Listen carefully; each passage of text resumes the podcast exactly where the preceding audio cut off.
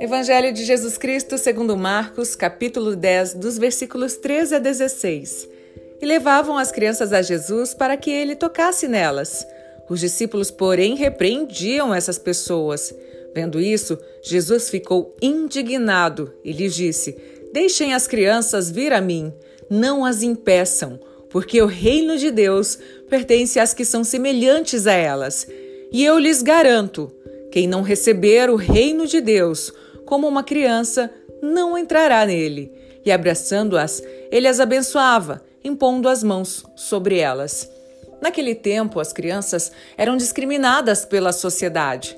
Porém, Jesus repreende e deixa claro: o reino de Deus pertence a quem são como as crianças.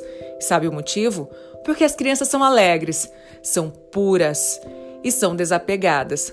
Que todos nós peçamos a Jesus um coração como o coração de uma criança.